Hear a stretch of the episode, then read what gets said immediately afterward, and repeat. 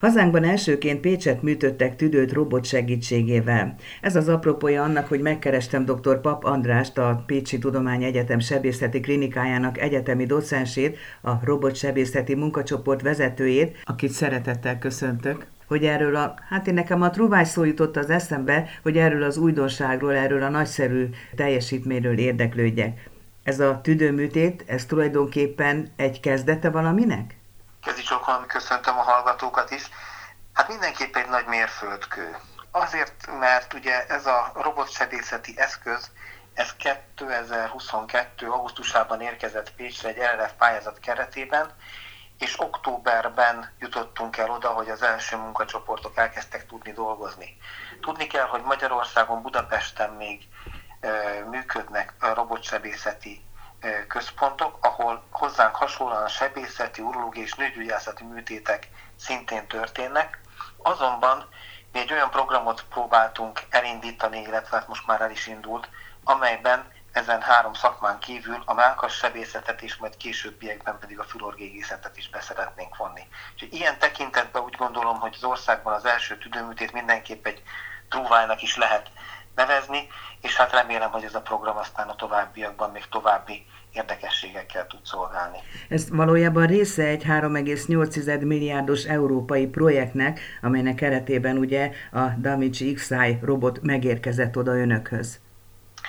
Így van, a Pécsi Tudományegyetem klinikai központján keresztül egy er er ef pályázat keretében tudtuk a robotot megvásárolni. A robotnak egy egész nyolc milliárd forint a bekerülési költsége, ez azonban magába foglalja a Da Vinci iksz i robotnak is a dual konzolos megfelelőjét, az ehhez tartozó szoftvereket, szimulációs szoftvereket, illetve a későbbiekben pedig még Magyarországon egyedülálló módon tervezzük, illetve ebben a projektben benne van egy a robottal együtt mozgatható műtőasztalnak a beszerzése is, valamint természetesen tartalmazza az ebben résztvevő tímeknek a képzési költségeit, az utazásait, illetve az első száz műtét fogyóanyag tartalmát is. Ez a duál konzolos berendezés, felszerelés, ez azt jelenti, hogy tulajdonképpen több szakma képviselője egyszerre dolgozhat, illetve egy időben dolgozhat? Igen, ezt is jelentheti, illetve mindenképp úgy kell elképzelni, hogy a robotsebészeti eszköz, amely a műtőasztal mellett helyezkedik el, és amit a sebész irányít, ez gyakorlatilag két konzolból felváltva irányítható. Ennek egyrészt óriási jelentősége van az interdisziplinális műtétek során, tehát mondjuk egy nőgyógyászati endometriózis műtétnél, ahol sebészeti beavatkozásra vagy urológiai beavatkozásra is szükség van, az ilyen képzésű robotsebészek egymás mellett gyakorlatilag tudnak dolgozni, de nem utolsó sorban ennek óriási jelentősége van a mind a graduális, mind a posztgraduális képzés során, hiszen a másik konzolban ülő ember ugyanazt a képet és ugyanazt a dolgot látja, amit maga az operáló sebész, és itt lehet ezt ö, oktatni, akár a medikusoknak, akár pedig későbbiekben a ö, végzett orvosoknak is. Milyen jelentősége van a betegbiztonság és a gyógyulási folyamat szempontjából ennek? A robotsebészet úgy a kilencvenes évek ö, közepén indult világhódító útjára olyan mértékben, hogy már nem csak egy-egy központban végeztek vele műtétet, és aztán ez fokozatosan egyre nagyobb számban elterjedve, egyre szélesebb körben vált használhatóvá. Vannak már olyan területek, olyan betegségek, amelyeknél egyértelműen igazolódott, hogy a robotsebészet felhasználásával az eredmények mind onkológiai szempontból, mind életminőség szempontjából jobbak lesznek a betegnek, de azt tudni kell, hogy maga a robotsebészeti beavatkozás egy minimál invazív sebészeti beavatkozás, ahol nem ugye egy vágás után, hanem kis lukakból kamera segítségével, testen belül mozgatható eszközökkel végezzük el a műtéteket.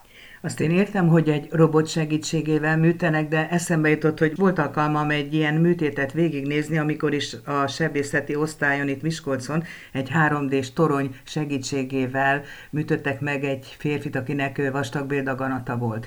És hát ott is a vezető, az irányító sebész végezte el ezt a műtétet, többen nézték. Tulajdonképpen a sebész most is ott van, akkor a robot mivel gazdagítja azt a műtéti folyamatot, amitől ilyen nagy jelentőségű? Igen, Miskolcon is, meg hát több helyen használt három dés laparoszkópos toronynak ugye az az előnye, hogy a kettő dimenzióból a sebész a műtéti területet három dimenzióban látja. Ez a robotnál is különben megvan. A konzolban mi három dimenzióban és több mint tízszeres nagyításban, gyakorlatilag négy ká felbontásban látjuk a műtéti területet.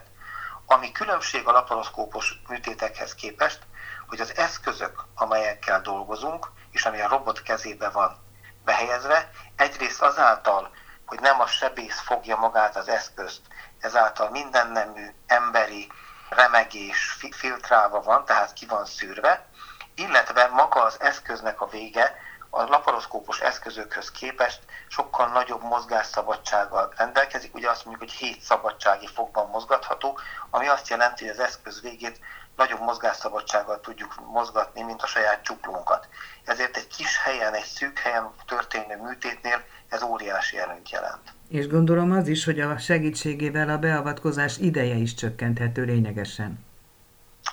Hát az első időszakban ez biztos nincs így, mert meg kell tanulni ezt az eszközt használni, és ugye a robotnak be kell állnia, fel kell állni a rendszernek, tehát igazából az idő talán legkevésbé fontos tényező. Azonban, hogyha az ember olvassa a nemzetközi irodalmat, látható, hogy a megfelelő gyakorlat megszerzése mellett semmiképp sem hosszabb, mint az ugyanilyen laparoszkópos műtét, viszont amit igazából lerövidít, az a betegnek a kórházban való tartózkodását, és esetleg intenzív igényét tudja lerövidíteni bizonyos műtétcsoportoknál, ami természetesen óriási előny. Veszélye van az alkalmazásának?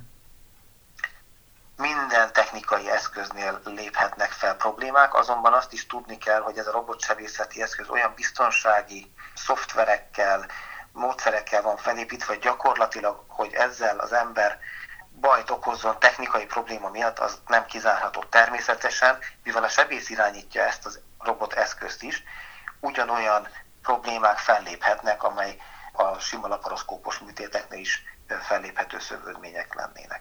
Akkor az orvostudományi ismeretek mellett komoly szoftverismeretekkel is rendelkeznie kell a műtőorvosnak? Meg kell tanulni alapszinten természetesen kezelni a robotot, de igazából azért hál' Isten a, a szoftvernek a használói vagyunk, tehát mi inkább végfelhasználók vagyunk, és nem kell magával a szoftvernek a belső működésével azért nem kell foglalkozni, igazából csak élvezzük a technika nyújtotta előnyeket. Hol tartanak a megfelelő gyakorlat elsajátításában a szakemberek? Eddig a Pécsi Tudományegyetem klinikai központjában kettő urológiai, kettő nőgyógyászati, egy sebészeti, és most ugye a legutóbbi hír alapján is egy mellkassebészeti tím kezdte meg eddig a működését, és a közeljövőben még egy sebészeti, egy mellkassebészeti és két fülorgégészeti tím fogja a közeli időszakban, tehát én úgy gondolom, hogy január vége, február elejéig megkezdeni a működést. Azt tudni kell, hogy ahhoz, hogy valaki robottal operálhasson, annak azért elég szigorú feltételei vannak. A szimulátorban megfelelő időt kell eltölteni, előtte online, egy amerikai honlapon egy vizsgát kell tenni, majd amikor mindezzel megvagyunk, akkor utána lehet egy európai akkreditált központba elmenni, ahol egy egy-két napos tréning során felmérik, hogy felkészültünk-e már az önálló munkavégzésre, és amennyiben ez megtörténik, akkor kiállítják az igazolást, hogy innentől a, a műtéteket önállóan végezhetjük. A szakma a presztízs szempontjából mit jelent ez önöknek?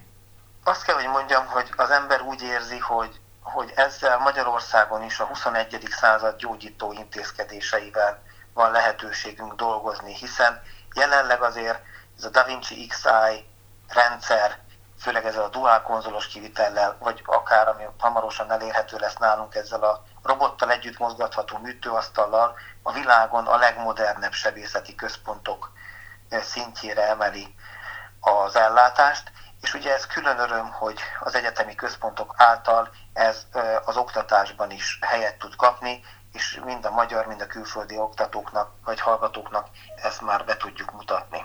Gondolom, hogy megfelelő infrastruktúrával kellett várni az iksz i érkezését. Igazából infrastruktúrális nagy beruházásra nincsen szükség, egy megfelelő nagyságú és természetesen teherbírású műtőre van szükség, hiszen azért a műtők az intézetekben legtöbbször nem a földszinten helyezkednek el, azért ennek a, robotsebészeti eszköznek több mint egy tonna az összsúlya, tehát ezt a födémszerkezetnek el kell bírni, és ezen kívül egy megfelelő nagyságú területnek kell rendelkezésre állni, de a mai Magyarországon is működő modern műtők azért ennek már nagyjából azt hiszem megfelelnek. Nem csak működtetni, hanem a rendszeres karbantartásáról is gondoskodniuk kellett.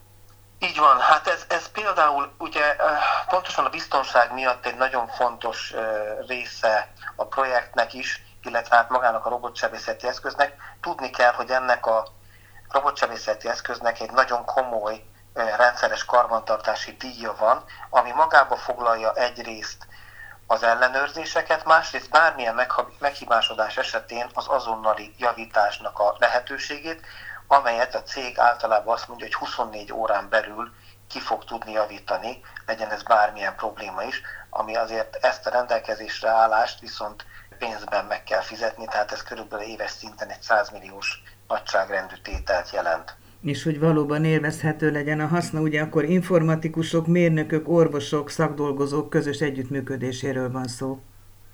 Így van, természetesen. Hát az informatikai rendszernek ugye biztosítani kellett a, a hozzáférést, a, az internet kapcsolatokat. A szakdolgozók hál' Isten szintén nagyon lelkesen segítettek, és nekik is egy komoly képzésen kell átesni, hogy ezzel az eszközzel dolgozni tudjunk. Én azt mondom, hogy a sebészet ma már semmiképp sem mondható egy one-man show-nak, ahol egy brilliáns sebész valami nagy eredményt tud elérni. Meggyőződésem, hogy mindenhol egy nagy formátumú munkavégzéshez egy megfelelő csapatra van szükség, amelyben itt is, nálunk is, az előbb említett operáló szakmákon kívül az altatóorvosok, az aneszteziológia, az intenzív terápia, de ugyanúgy a kivizsgálás minden hozzátartozik, hogy megfelelő eredményeket tudjunk majd prezentálni. Hát ha már a One Man Show-t említette, akkor én is említem azt, hogy itt ugye óriási összhangra van szükség a műtő csoport tagjainak, nem csak a tudásra, hanem ha úgy tetszik, akkor az egymás iránti, vagy a szakma iránti alázatra is. Igen, természetesen. Hát ez egyrészt fontos erősíteni, és egymásban ezért próbálunk rendszeresen megbeszélni, tapasztalatot cserélni, kinek milyen érzései voltak, mit tudott új dolgot esetleg felfedezni a dolgokban, illetve hát folyamatos továbbképzéseket is jelent, amely, amely esetleg megbeszéléseket, amely alapján aztán az egész csapat gazdagodik azáltal, hogyha valakinek már van valami új tapasztalata, és azt már mondjuk nem kell saját magának megszerezni, hanem azzal már, mint tudással tud tovább dolgozni. Van kizáró oka, hogy ezt a robotot alkalmazzák valamely területen? Két területen, vagy két oldalról lehet ezt megközelíteni. Egyrészt lehetnek kizáró okok a betegséggel kapcsolatban, a korábbi műtétekkel kapcsolatban. Ez körülbelül ugyanazok a kizáró okok, mint a minimál invazív, a köznyelvben használt ugye hastükrözéses vagy melkastükrözéses műtéteknél korábbi nagy műtét okozta összenövések, vagy a beteg rossz általános állapota, amely nem engedi, hogy a, a hasüreget vagy a melkast fel tudjuk fújni gázzal, és ott nyomást hozzunk létre. Ez egy ugye általános kontraindikáció, relatív kontraindikáció lehet a műtétre. Másrészt természetesen pontosan az árából kifolyólag is lehetnek, vagy kell is kontraindikációkat felállítani, tehát meg kell határozni Magyarországon is azon műtéteknek a csoportját minden szakterületen belül, ahol az eddigi tapasztalatok alapján a robotsebészet előnyt jelent. Legyen ez onkológiai vagy életminőségbeli előny, de mindenképp előnyt jelentsen, és ezért az úgynevezett kisebb, banális műtéteknél ezt a drága technikát nem érdemes használni, mert túl sokba kerülne. De azért mondhatjuk, hogy a robotsebészeti a jövő? Még nem tudjuk biztosan, hogy ez így lesz-e. Nekem meggyőződésem, hogy, hogy egy hasonló fejlődést fogunk látni a robotsebészet mellett is, mint amelyet láttunk a minimál invazív sebészet fejlődésében az elmúlt húsz-huszonöt évben. Egyrészt ugye maga, a, ha az eszköz olcsóbbá válik, akkor a minél szélesebb spektrumban lehet használni, azért az a előny, technikai előny, amit a robot jelent, mindenhol könnyebbé teszi a műtéteket. Különben erre vannak érdekes vizsgálatok, hogy fiatal, talán kevésbé ügyes, kevésbé tapasztalt sebészek is sokkal gyorsabban tudnak elérni nagyon jó eredményeket a robot használatával, mint a robot nélkül. Úgyhogy ez mindenképp egy lehetőség, és hát még egy dolgot kiemelnék, mint nagyon sok minden az egészségügyben is, ez is a hadiiparból indult el a robotsebészetnek a fejlesztése, hiszen a belegondolunk, akkor a konzol, ahol a sebész operál, az nem feltétlenül kell ugyanazon a helyen lennie, mint ahol a beteg fekszik, és a betegasztal mellett a robotsebészeti eszköz dolgozik, hiszen ezek össze vannak kötve kábellel, vagy akár egy internet segítségével, internetkapcsolat segítségével. És ezért ez lehetőséget nyújthat arra, hogy a megfelelő specialisták messziről, akár házon belül, de akár több száz vagy ezer kilométer távolságból is ugyanazt a műtétet el tudják végezni, ami további fejlődési lehetőséget jelent majd a robotsebészetben. Kihívás ez az orvos kollégák részére, vagy inkább maradnak a megszokott műtéti módszerek mellett? Mindenképp kihívás annak, aki ezzel elkezd foglalkozni, de pontosan ezért nem is biztos, hogy mindenkinek el kell kezdeni foglalkozni vele, hiszen Magyarországon azért azt látni kell, hogy az, hogy minden kórházban robotsebészeti eszközök dolgozzanak, az még azért a távoli jövőbe mutat. Úgyhogy úgy gondolom, hogy meg kell találni azt a réteget, és ebben elsősorban azt gondolom, hogy talán majd a fiatalok megszólítása lesz nagyon fontos, akik ezt az eszközt jól tudják használni, és ahogy múlik az idő is egyre számban, nagyobb számban használható, egyre jobban ki tudják használni minden előnyét. Hát ha már megkérdeztem azt, hogy mit jelent a szakma presztízse szempontjából, akkor azt is megkérdezem búcsúzóul, hogy mit jelent a Da Vinci iksz i robot jelenléte a Pécsi Tudományegyetem számára? Azt gondolom, hogy a Pécsi Tudományegyetem és azonban is a klinikai központ számára ez egy nagyon nagy előrelépés, mint ahogy már említettem, a huszonegyedik századi lehetőségek és technika került ide Pécsre, ami kettős, ugye egyrészt a betegek szolgálatában, másrészt az oktatás szolgálatában nagyon-nagyon előremutató, és azt hiszem, nagyon büszkék is lehetünk rá. Aztán hát, hogy a továbbiakban mi próbálunk egy ilyen komplex programot kialakítani, ami által Magyarországon elsőként végzett műtéteket tudunk végezni, ez tovább emeli talán ennek a, az egésznek a presztízsét. Köszönöm szépen, sok sikert és hódító körutat kívánok önöknek a munkájához. Köszönöm szépen doktor Pap Andrásnak, a, a Klinikai Központ Robotsebészeti Munkacsoport vezetőjének az interjút. Nagyon szépen köszönöm, kezi csókolom.